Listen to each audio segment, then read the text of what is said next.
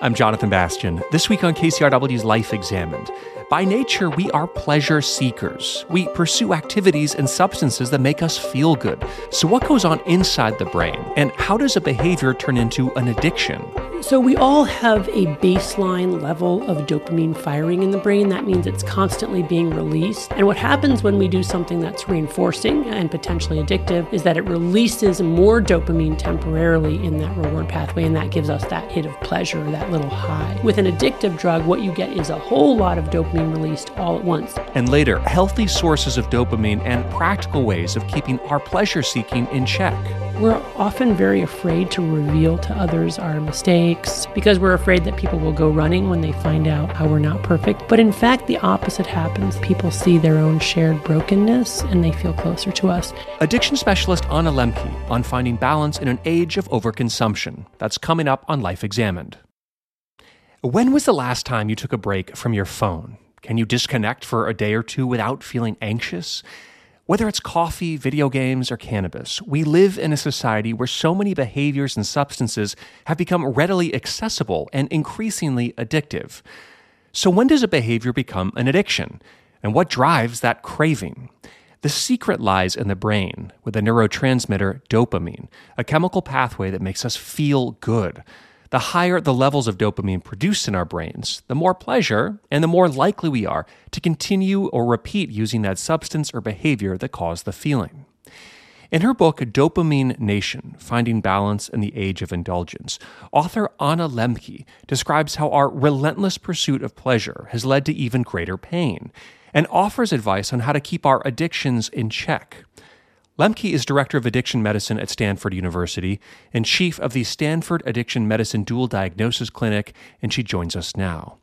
Anna Lembke, welcome to the full hour of Life Examined. We appreciate you having you. Oh my goodness! Thank you for having me. I'm excited to be here. This is such a, a, fascinating topic and one that that is, is very near and dear to me as somebody who studied psychology. And um, but but to get to know you a little bit better, what made you particularly interested in this question of pleasure and dopamine? I was seeing more and more patients coming into my practice uh, as a psychiatrist who seemed to have all of the good things uh, that we associate with life. They had loving families, uh, interesting work, uh, relative wealth, uh, access to all kinds of um, things that we associate with, you know, a good life, and yet they were extremely unhappy. And you know, 20 years ago, my reflex, my reflexive response to that kind of clinical presentation would be would be to uh, say there's a chemical imbalance in the brain, mm. this is major depressive disorder or generalized anxiety disorder, and prescribe a pill or recommend uh, some type of psychotherapy or both. Um, but uh, in treating patients with addiction over many years, I became fascinated by the ways in which my patients who got into recovery from their addiction also had spontaneous resolution of many of these co occurring symptoms of depression, anxiety, insomnia, irritability, lack of attention, you name it. Hmm. And I wondered if, on some level, maybe we all were struggling with some form of addiction or compulsive overconsumption that was, in effect, changing our brains the same way that uh, the brains of people who use heroin, cocaine, cannabis, alcohol in addictive ways are being changed, and that maybe what the what the intervention really is is not you know a pill to make people uh, feel better, but rather um, abstaining from these highly reinforcing drugs and behaviors in order to reset reward pathways. Mm. What's so interesting to me about the way that you've you've just explained that so beautifully is that I, I think the, the the old school model of addiction works in the opposite way. Somebody comes in with major depressive disorder or an anxiety disorder, or or you trace it back to those disorders and say that's why there's an addiction to cover that up, to soothe the depression or the anxiety. But when you're saying that people are walking in with what's supposed to make us happy, stable homes, uh, uh some level of wealth, social connection, that kind of flips the argument on its head, doesn't it? Yeah, exactly. And what you're alluding to is the self medication hypothesis, which was originally conceptualized by Sandor Rado, who was a psychoanalyst and who was an acolyte of Freud. Uh, who basically answered the question that's been posed for millennia, which is why is it that some people can use addictive substances like alcohol in moderation and others cannot? Right. And his answer to that question was uh, oh, people who become addicted are self medicating an underlying psychiatric disorder. Now, on the face of that, that, that feels right and it sounds right and it's, it's kind of intuitively satisfying. The problem is that it's not entirely correct. And we know that because, for example, if you take somebody who has a mental illness and also addiction and you manage to effectively uh, treat their mental illness, they're still addicted.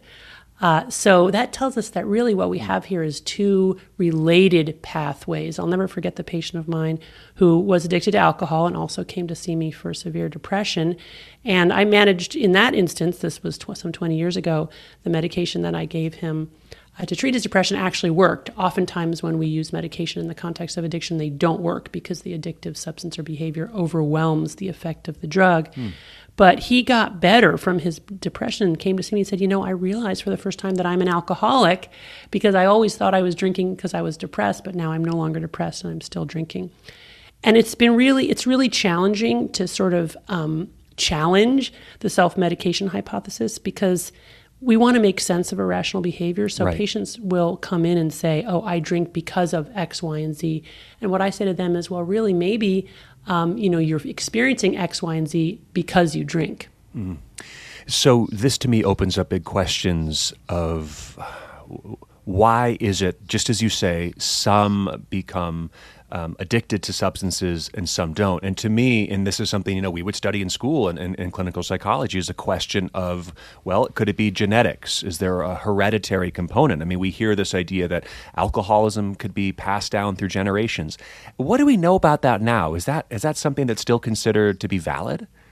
Very valid. So, about 50 to 60% of the risk of becoming addicted is inherited, meaning that we're born with it, it's in our genes. It's a complex polygenic phenomenon. It's not like we're going to identify the addiction gene, but it's very clear that people come into this world with different levels of risk for becoming addicted um, and that some people have much more risk of that than others. If you have a biological parent or grandparent, for example, who um, was addicted to alcohol, you are at increased risk of becoming addicted to alcohol yourself compared to the general population, even if raised outside of that alcoholic home. So that's really important because we do know that modeling substance use is itself a risk right. for You know, the way that we're raised, nurture is important, but it turns out even if you're not uh, exposed to that, those kinds of maladaptive coping skills, but you have been adopted out, but you have a biological parent or grandparent with addiction, you, you are at increased risk uh, to get addicted yourself. So really important to recognize um, you know that people come in come into this world with different levels of risk, and that some people have uh, you know a, a, a really uh, sen- a real strong sensitivity to addiction.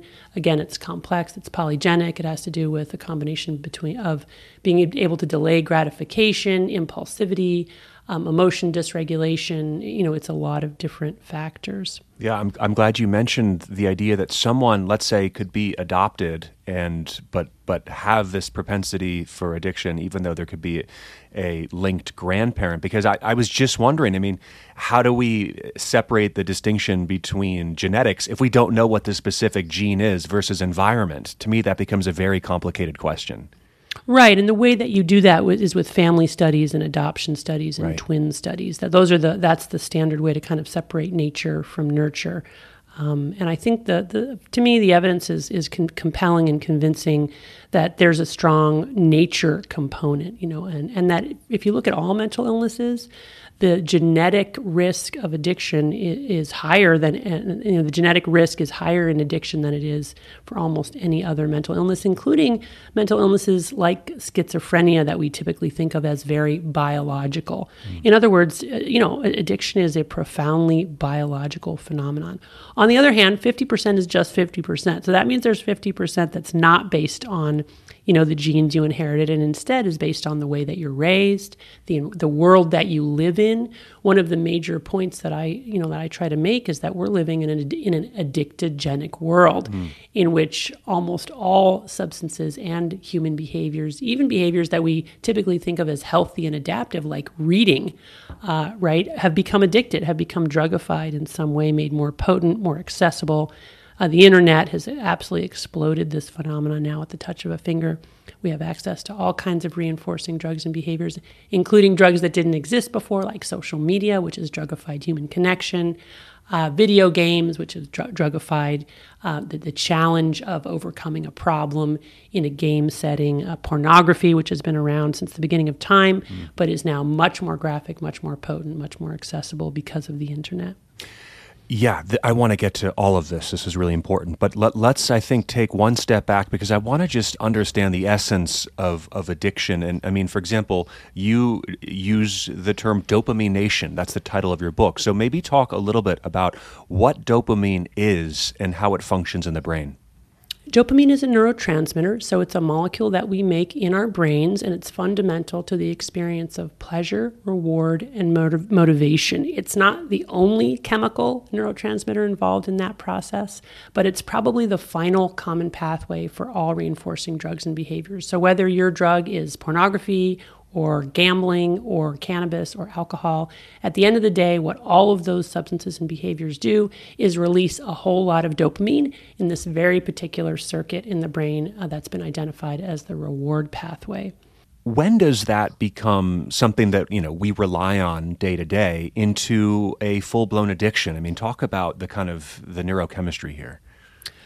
So, we all have a baseline level of dopamine firing in the brain. That means it's constantly being released in the brain in our reward pathway at a, at a, at a kind of a baseline um, level. And what happens when we do something that's reinforcing and potentially addictive is that it releases more dopamine temporarily in that reward pathway, and that gives us that, that hit of pleasure, that little high. Uh, but what happens is that the brain immediately adapts to that increased dopamine by downregulating dopamine transmission and dopamine production. Mm. And with a very with an addictive drug what you get is a whole lot of dopamine released all at once. So a huge upward spike in dopamine, really much more than our brains have evolved uh, to adapt to. And so, in order to compensate for that huge increase in dopamine, what the brain does is downregulates dopamine production and transmission, not just to that tonic baseline level, but actually below baseline to a dopamine deficit state. And that's the state of craving. Uh, that's the state of profound physiologic uh, wanting. It's a state of withdrawal, the universal symptoms of withdrawal from any addictive substance or anxiety, irritability, insomnia, dysphoria, intrusive thoughts of wanting to use. So if when we are in our if when we are in that state, we have immediate access to our drug of choice, we will naturally reach for it again in order to bring ourselves just even back up to baseline or what neuroscientists call homeostasis. If we if we don't have access, uh, then you know we we wait and eventually our our body gets the memo. It needs to it can start upregulating dopamine again and it goes back to baseline. Mm. Um, but the problem with addiction is that with repeated exposure to the same or similar reinforcing drug, that initial dopamine spike gets weaker and shorter in duration, but that after effect or that dopamine deficit state gets stronger and longer. And eventually we get into a chronic dopamine deficit state. And that's essentially addiction. Once we get into that state, now we need to use our drug of choice, not to get high, but just to bring dopamine levels back up to baseline normal levels of firing. And when we're not using, we're walking around in this state of withdrawal, experiencing those universal symptoms of withdrawal, including craving. Mm. And I'm sure, you know, alcoholism seems to run in most families, or uh, uh, so many of us have been exposed to it, but it's that classic example of somebody having to wake up to drink, just, just not feel drunk, but just to feel normal, for example, right? Or to have the cigarette in the morning to just feel balanced out. Is that right? That's right. That's right. So what happens is you get into this kind of desperate vortex or loop of addiction where you're feeling intense anxiety or irritability, um, depression, and you you know that you smoking a cigarette or taking a drink or playing a video game will get you out of it temporarily, and that that's where this whole idea of self medication comes in. It feels like oh that's helping me, but in fact, what you're actually doing is uh, changing your baseline set point for experiencing pleasure and pain, going deeper into this dopamine deficit state as the brain tries to compensate for the fire hose of dopamine it's getting from these external uh, substances and mm. signals. And then ultimately, uh, you know, you're just essentially chasing your tail. No matter how much you use, it's just driving you deeper into depression and anxiety and, and other psychiatric uh, forms of, uh, of despair and discomfort. Mm. And it strikes me as, as interesting and, and, I don't know, maybe even metaphoric, just that the body is always seeking to equalize. It's That's looking, right. it's just trying to get back to a place of balance, which for some, once this pattern begins, seems to be almost impossible. Yeah, so you know, one of the major rules governing all living organisms is the drive toward homeostasis, or basically whatever your baseline is. Um, so if you're, and the definition of stress is any deviation from baseline, whether it's an upward deviation to feeling better or a downward deviation to feeling worse. The body wants to go back to that baseline, and our brains will work very hard to restore homeostasis with any deviation from neutrality, which is why it's really important to recognize that addiction changes the brain. You know, exposure to these substances changes our brain, it changes our hedonic or joy set point. Mm. And it can lead to addiction, even independent of those other risk factors. So you can have the perfect life, the perfect job, uh, the perfect spouse.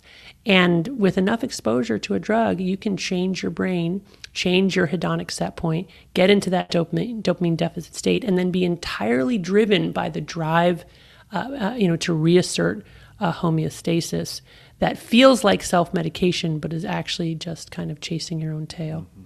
This reminds me of a very famous study, and I, I, can't remember if it's Rat City, but it has to do with with it's Rat Park. Rat, it's Rat Park. Park. I, and yeah. I'm sure you've used this a lot before teaching, but for our listeners that don't know about it, maybe you can talk about that because it seems to highlight your point almost exactly. So this is the work of Bruce Alexander, who basically said, uh, you know, hey, these studies where you're putting a rat in a cage and and there's a lever for pressing cocaine, and you see that the rat presses cocaine until exhaustion or until it dies um, aren't really um, the best model for studying addiction because you're not giving the rat any alternative behaviors.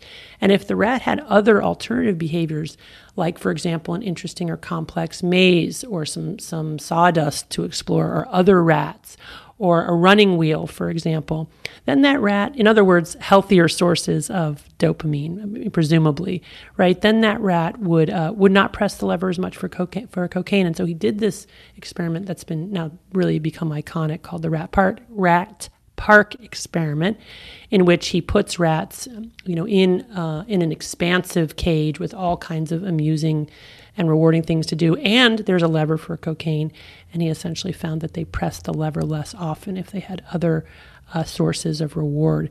And of course, analogized to humans living in the world, you know, that, that makes a lot of sense, right? If we have access to healthy sources of dopamine, like exercise and fresh air and, uh, you know, good social connections, we're much less likely to get addicted to, to drugs and other other uh, you know addictive reinforcers and and we all feel that that's intuitively true and it turns out it, it is true the problem is that now that rat park has essentially become rat amusement park. Yes, yes. Um, where uh, you know the, even things that are healthy and adaptive uh, that we think of as healthy and adaptive, like exercise have become drugified. How have they become drugified? Well, now you have you know ranking systems and social media, and uh, so people aren't just you know doing their sport; they're competing against other people on social media, and they're getting the applause. And now they have all these machines that they use to um, you know extend the limits of the human body and uh, all kinds of things that all of a sudden you know humans are doing things that really, you know, from an exercise perspective, we weren't really meant to do, you know, jumping out of airplanes, right. all these kinds of things. Uh, also, very fascinating, and I write about this in the book, is that even among rats, we used to think of running wheels as a, as a measure just simply of, of uh, movement or locomotion. Um, but it turns out running wheels are addictive for rats. Mm-hmm that that those uh, actual they're actual in and of themselves a form of technology, and that some rats will run on those wheels till they're till they die or till exhaustion.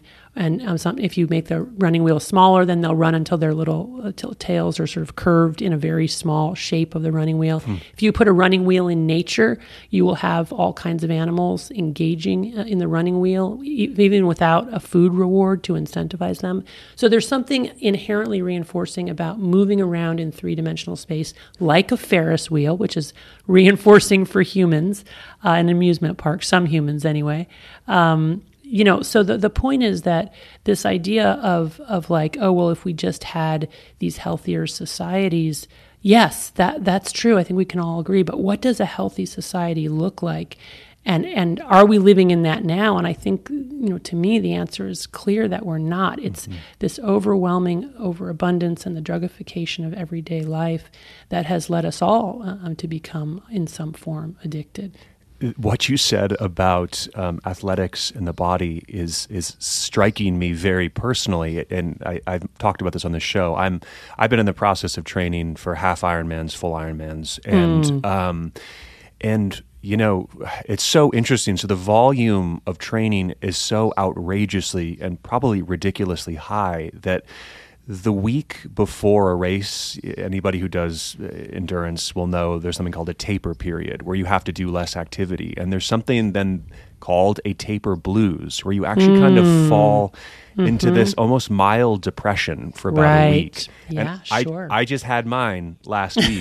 I'm sorry. no, it's okay. I'm okay. I, I promise. You everyone. knew it was coming. Yes, knew I knew it was. coming. But it, it's true. I, for about a week, I just felt purposeless. I felt sluggish. I felt bored. I didn't yeah. feel like myself. Mm. And this is all because my body is on some level addicted now to a certain level of right. physical movement, which I think has changed uh, what I expect from these, you know, from the dopamine neurotransmitter. I mean, you could explain that more than me, but I, I, it's just so interesting how you pinpointed that, which is something that I feel, and, and just personally, it does raise some really large questions: is is this activity actually healthy for me. Mm, mm-hmm. I think it's better than maybe, you know, becoming an alcoholic or right. being addicted. Mm. But, you know, this is this interesting gray area that I think a lot of us deal with. Mm-hmm.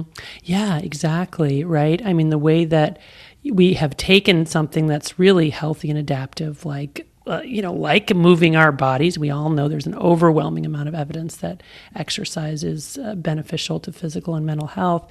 And yet, what what have we done with it? We've mm. now, you know, enabled ourselves uh, to push ourselves to such extreme limits that you know I think we do need to start to ask the question like is this still healthy you know right. is this still something that and and and I see this in you know youth sports uh, just really it's it's really scary the extent to which now, um, you know, something that's basically, I think, still a good thing, and I believe in it. And my kids are all in youth sports and have benefited mostly from it. But again, it's it's it, the, the, the, social media aspect, the way that they're now ranking. They, they look, you know, you now you're comparing yourself not just to like your high school teammates, but like you're looking at people's numbers all over the country.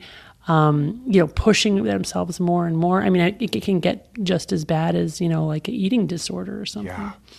No, I mean that's that's really powerful stuff, and and I think you know outside of what we thought of were these healthy behaviors or these healthy aspects of the environment, I just think about what it's like to be a human, to wake up. I mean, for a lot of folks, you get up, me included, and we have outrageous caffeine consumptions, right. which is what I think some people are questioning. Uh, we're on our phones for I don't know how many hours, but I mean, if we just walk through a day of a human, I mean, these you could maybe explain this more to me, but it seems like it's kind of nonstop addictive behaviors. Right, right, right, right, and that and that's essentially the problem that you know we we have we have created a world now in which um, you know, from the moment we wake up and grab our smartphone and get our coffee and you know eat our uh, high salt, fat, sugar food, uh, and you know, or even if we're healthy, you know, then we do our pound our run or whatever, take our ice cold water. I mean, it, it's not to say that that that you know we should stop the healthy behaviors um, like exercise, but but it's it's to just really take a moment and reflect on the the extent to which we use these substances and behaviors to modify the way that we feel, mm. um, as opposed to learning to just kind of sit with those emotions and tolerate them and watch them pass over us and not try to con- control every aspect of of of our you know emotional state a huge part of addiction is this this control piece and the ways in which um, you know people use substances and behaviors uh, to to modify their psychological experience in the moment and and how reinforcing that can be. Um, and sometimes it can even not not be not it can be a behavior that doesn't make them feel good but the fact that they control it and it's reliably gives them a certain type of feeling uh, that that's very reinforcing. Reminds me of a client I once had who who I think ultimately was quite addicted to cannabis, but had to use it in order just to be social, to leave the house. Right. right. It was it was his way of just feeling of control over his emotional or psychological states. I'm sure you've seen this a lot with your own patients that have come in. Yeah, and so the key intervention there is to make folks recognize okay, I see that this is actually a tool that has worked for you, which is why you continue to use it. But because of the way that the brain adapts to these kinds of reinforcing substances and behaviors, eventually the tool turns on us. And not only does it stop working, but then it very often can cause the very problem we were trying to avoid. And I see that all the time with cannabis people who start using it to manage anxiety and then ultimately become, you know, very, very anxious. Um, even you know suspicious, paranoid, psychotic, uh, because of the cannabis. And so my job is to really redirect people to looking at cause and effect in a new way. And the way that we do that very often is by a dopamine fast or an abstinence trial, where I say, you know, you have this sense that the cannabis is making anxious hypothesis. Let's have you stop for a month because mm. a month is about the average amount of time it takes to reset reward pathways. Let's have you stop and then see how you feel after a month. And of course, doing that, we know that patients will feel worse before they feel better right. because as soon as they stop using, they'll you know they'll plummet into that dopamine deficit state. They'll experience withdrawal, and the universal symptom of withdrawal is anxiety. Um, but if they can just wait long enough and allow the brain to get the memo that it needs to start, start upregulating its own dopamine and other feel good neurotransmitters, I very often, and I would say the majority of the time, patients will come back after that kind of dopamine fast and say, Wow, I'm less anxious than I have been in many years. And what I thought was helping alleviate anxiety, I now see was actually creating my anxiety. Mm. It, I love that idea of a dopamine fast. Is that something that you can say more about, or, or is it something that you think could be applied, I don't know, to even our phones or, or social media, whatever it is? Yeah, I mean, the dopamine fast is essentially a great way to see true cause and effect because when we're chasing dopamine, we, we can't see it. We don't see the harms that our behaviors and mm. our, our, our ingestion cause us. It's just, we, we just lose the ability to, to see that. Um, but if we stop using for a period of time, number one, what it, it does is it allows uh, the brain to readapt to the absence of that drug. And essentially, what happens is the brain starts to upregulate its own dopamine production because it's not getting it from this outside source. And eventually, we come out of that state of dopamine chasing and we're back to homeostasis. And, uh, you know, people experience, uh, um, you know, large reduction, if not cessation, in those universal symptoms of withdrawal uh, which are anxiety, irritability, depression, insomnia, and a craving. So it's it's really a great experiment to do, even if you're not addicted, because it can really open your eyes to maybe having become a little bit addicted. So one of the things that I say to people who maybe don't have any personal experience with addiction is try putting your phone away for 24 hours. That means no screens, no touching it for any reason at all. And then observe in yourself what goes on in your mind, uh, the feelings of anxiety, even sheer terror that might, may, might arise for you. And know that that is what somebody who's in withdrawal from addictive drugs and alcohol and other addictive behaviors experiences in withdrawal. Because the same thing is happening. We're getting little dopamine hits every time uh, we touch our phone or even get an alert uh, that we should be touching our phone because it's the triggers for drug use that also get us a little bit high, not just the drug use itself. And, uh, you know, and going through that withdrawal is just really, I think, very instructive because it's very clear that we are struggling as a world uh, with compulsive overconsumption of these uh, devices and the digital content, and that we're not living in a healthy relationship for the most part with this very wonderful technology that also, unfortunately, has a dark side. We'll be back with Anna Lembke, author of A Dopamine Nation Finding Balance in the Age of Indulgence, after this short break. You're listening to Life Examined on KCRW. Stay close.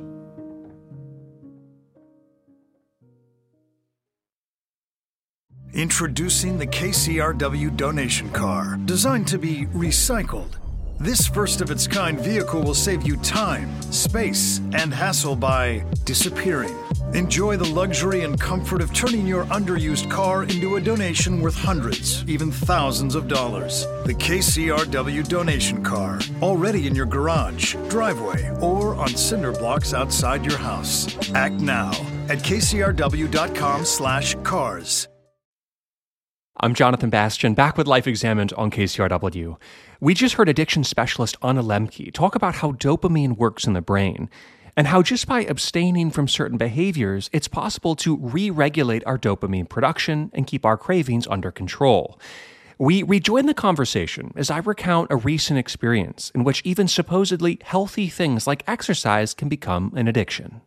So we've done some interesting shows on this idea of gamification of mm. everyday life, which I think is so important. And just another quick an- anecdote. I mean, I just having competed in, in a race recently, all I wanted to do was grab my phone and see where I finished and see how I yeah, ranked in my age group. And and I had the best time of my life by 30 minutes and then i saw that 700 people beat me and i felt i felt bad i was like what was the point of me even doing this which yeah. is to say what has happened to me or so many of us yeah. that we can no longer just honor the activity or the achievement but have to yeah. immediately go into a point of comparison and it's just that's and you're right it's a craving like i literally sat with that question and wonders what what is it about us psychologically that that's yeah. where we go and it's yeah. it's to me it's it's it's really difficult it's a hard part part of who we are i think well, in, you know, I think it's always important to look at what is the adaptive piece behind that. So it's actually very adaptive and entirely human to want to know where you fit into the larger social structure. Mm. And knowing your where you are in that larger social structure is important and advantageous. So we're wired to tune into that,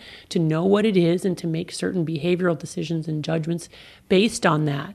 Unfortunately now everything has, you know, become ranked in this way. Uh, so, and of course we're comparing ourselves not to our little tribe, which is how we were evolved, right. but to the whole freaking world. Mm. And so there's going to be not just a couple people, you know, ahead of us or better than we are. There are going to be millions of people. So in, inevitably, we're left with the sense of, you know, feeling like losing that sense of accomplishment or feeling less than. I know when my um, book first came out, it was for a while like number one on Amazon. Mm-hmm, mm-hmm. And so for when I first thought, I was like, oh, wow, that's so great. And then, of course, you know, a week into it, I was checking it every five minutes. and I was like, oh my God, this is driving me crazy. Yeah. But, you know, to get myself, but because I have, you know, this level of awareness through years of training and doing this work and writing a book about it, frankly, you know, I, I knew I just had to stop checking and I did. And, and my, you know, sense of peace and serenity kind of returned to the extent that I have peace and serenity in my life. sure. Uh, but you know, at least it was back to kind of a tolerable baseline. But I think, yeah, it's it's it's a challenging world. So, as someone now who you know has has raised children, who has been so involved in this, um, who has seen patients for all these years, I I wonder if there's any other uh, tips or interventions that you would offer us that you might talk about in the book, or or things that we need to think about one of the things I've learned from patients in recovery from severe addiction is the importance of truth telling. Mm. Um, my patients who get into robust recovery can't lie not just about their substance use. They can't lie about anything. They can't lie about why, what they had for breakfast or why they're five minutes late for a meeting because they know as soon as they start lying, they're very vulnerable to relapse. And I found that really fascinating. Um, you know, on what level is that working? And I think, you know, th- what the research shows and what my experience and my own research shows is that it's working on a bunch of different really interesting levels. But the bottom line is that um, I do, I have come to believe that radical truth telling or trying to tell the truth about everything is a, a path to um, not just being able to cons- to curb our compulsive overconsumption, but it's a path to uh, peace and serenity. Um, and, and I think the way that it works is number one, it, it helps promote intimacy. So we're, we're often very afraid to reveal to others our mistakes, our, our acts of selfishness, uh, and the way we've harmed others, because we're afraid that people will go running when they find out, you know, right. uh, how we're not perfect. But in fact, the opposite happens. That instead, when we honestly reveal ourselves in this way, people see their own shared brokenness and they feel closer to us. And that intimacy is a wonderful and healthy source of dopamine. We know, for example, that oxytocin, the love hormone, binds to dopamine releasing neurons in the reward pathway and releases dopamine. So when we have that kind of burst of intimacy, I think that's a very powerful and profound moment and a wonderful antidote to addiction. So, so telling the truth works on that level. Telling the truth is also really important for guiding future decisions. Mm. One of the things that really struck me about midway through my psychiatric career, because I listen all day to people's stories, uh, is the way that they tell their stories matters. And that there are healing narratives, and then there are narratives that are contrary to healing. And I have found that when people tell their autobiographical narratives in a way that adhere most closely to the real events, i.e., the truthful narrative, they're much more likely to get into recovery and stay in, re- in recovery. Uh, but when they tell a story that's sort of like slightly in a fantasy land, which often takes the form of, oh, it's always everybody else's fault uh, why I, you know, why I do these things that I do, they're not going to get into recovery. They're not going to stay in recovery. And I think the reason for that is that the way that we tell our stories is not just a way to understand and frame past experience, it also becomes a roadmap for the future. Uh, it allows us to have signposts to make uh, decisions going forward. So, if we're not telling true stories, we don't really have access to the data that we need to make good decisions. So, one of the things that I've really changed in, in my life is I try to go through every day and, and not lie. And it turns out it's really hmm. hard. Mm. The average adult tells one to two lies per day. These are usually small lies, like, oh, sorry, I'm late for the meeting, traffic was bad. That's not true. I'm late for the meeting because I took an extra 10 minutes to drink my coffee and read the paper. Yeah. Um, so I think that I really prescribe radical truth telling to my patients. It's something I learned from my patients, and I try to practice it in my own life, and I recommend it to others. Mm. And it just makes me think of the in in the worlds of healing or counseling, why um, support groups are just so effective still. Getting people that can speak honestly and truthfully about where they are, why they've come to this point, is something we still rely on over and over.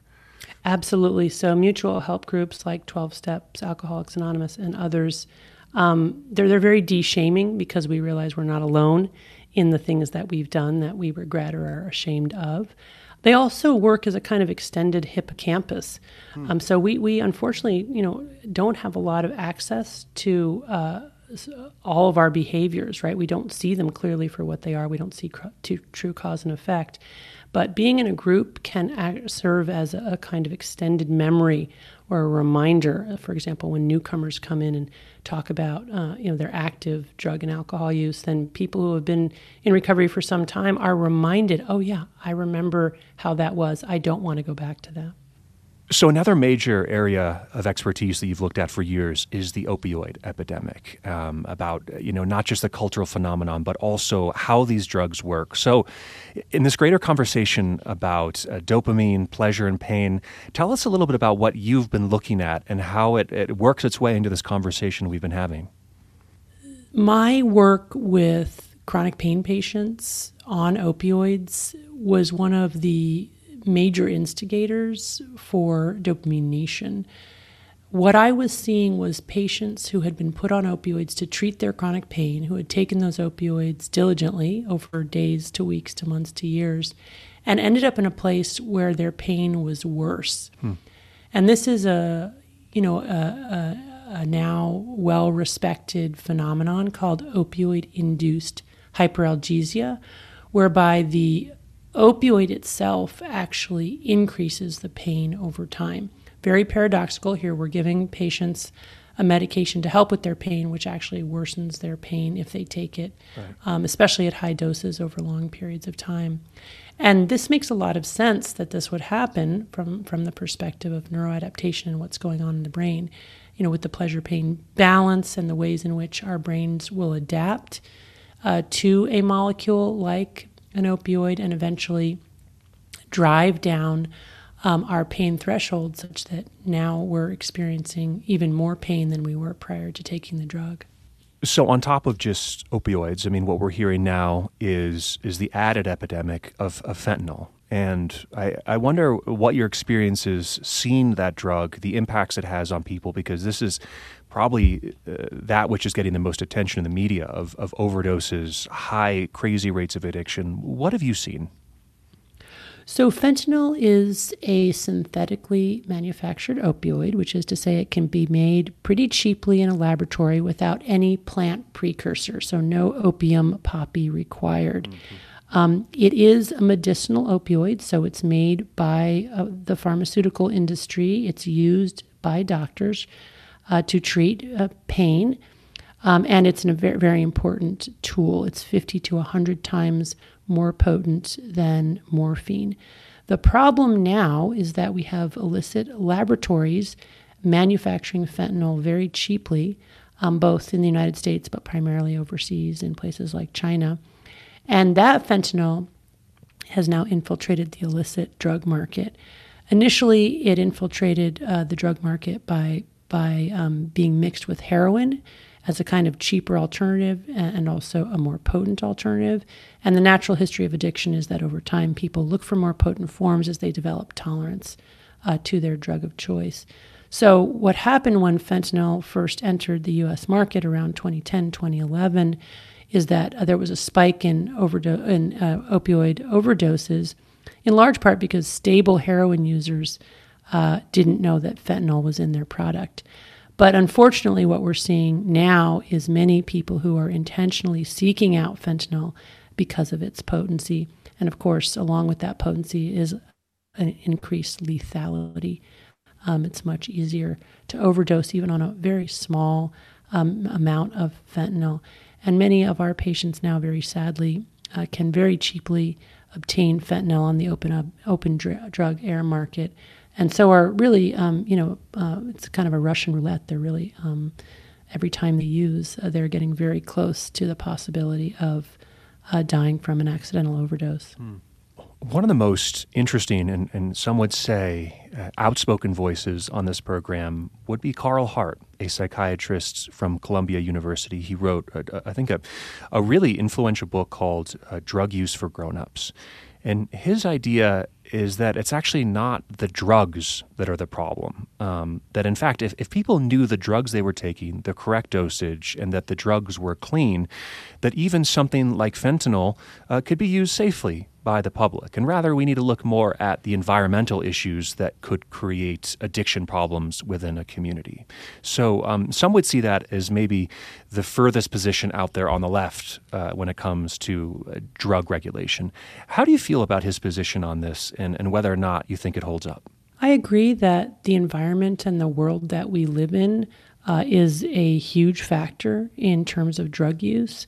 But where I disagree with Carl Hart is uh, his, I would say, disregard for the inherently addictive potential of the drugs that people have access to now, as well as the ways in which simple access is a risk factor for addiction. We know that if you live in a neighborhood where drugs are sold on the street corner, you're more likely to use them and more likely to get addicted to them. If you go to a doctor who's free with their prescription pad, you're more likely to be exposed to addictive substances and, and more likely to get addicted yourself.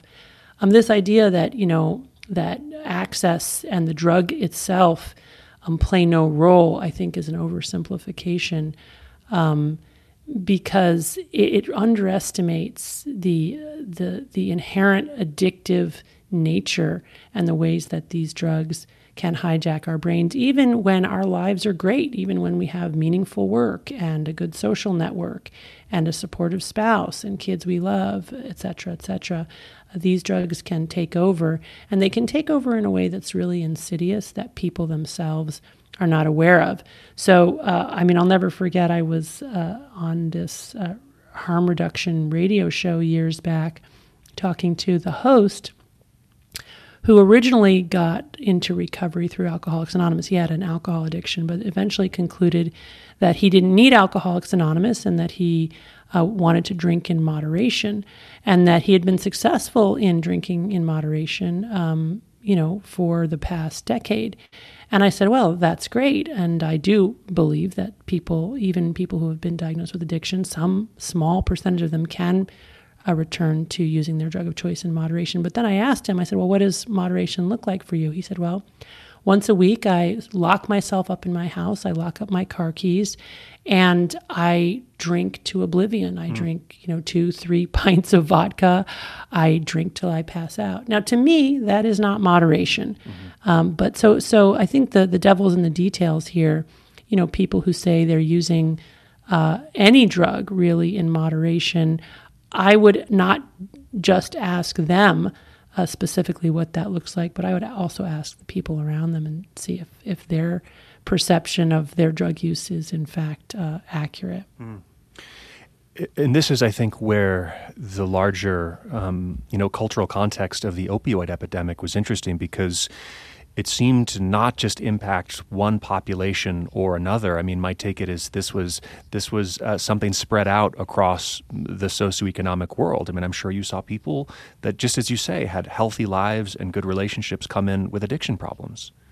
Yeah, I think that's really you know the key there. That um, you know this idea that that somehow only the weak will get addicted right. when exposed to a drug is, is just so patently false and and the opioid epidemic is a great example of that um, you know as i as i talk about in my book, I think, you know, if you're not addicted yet, you know, it's coming soon to a website near you. It's it's a matter of drug of choice, but we've all got our thing mm. that once, uh, you know, once we have access to that, very hard to manage our consumption. Digital products today are a great example of that.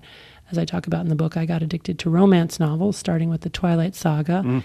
And then, you know, once I got a Kindle and I had easy access, it, it you know, progressed to frank erotica over time. Now, I would have told you prior to that experience that I don't have the addiction gene um, because alcohol gives me a headache, caffeine doesn't wake me up.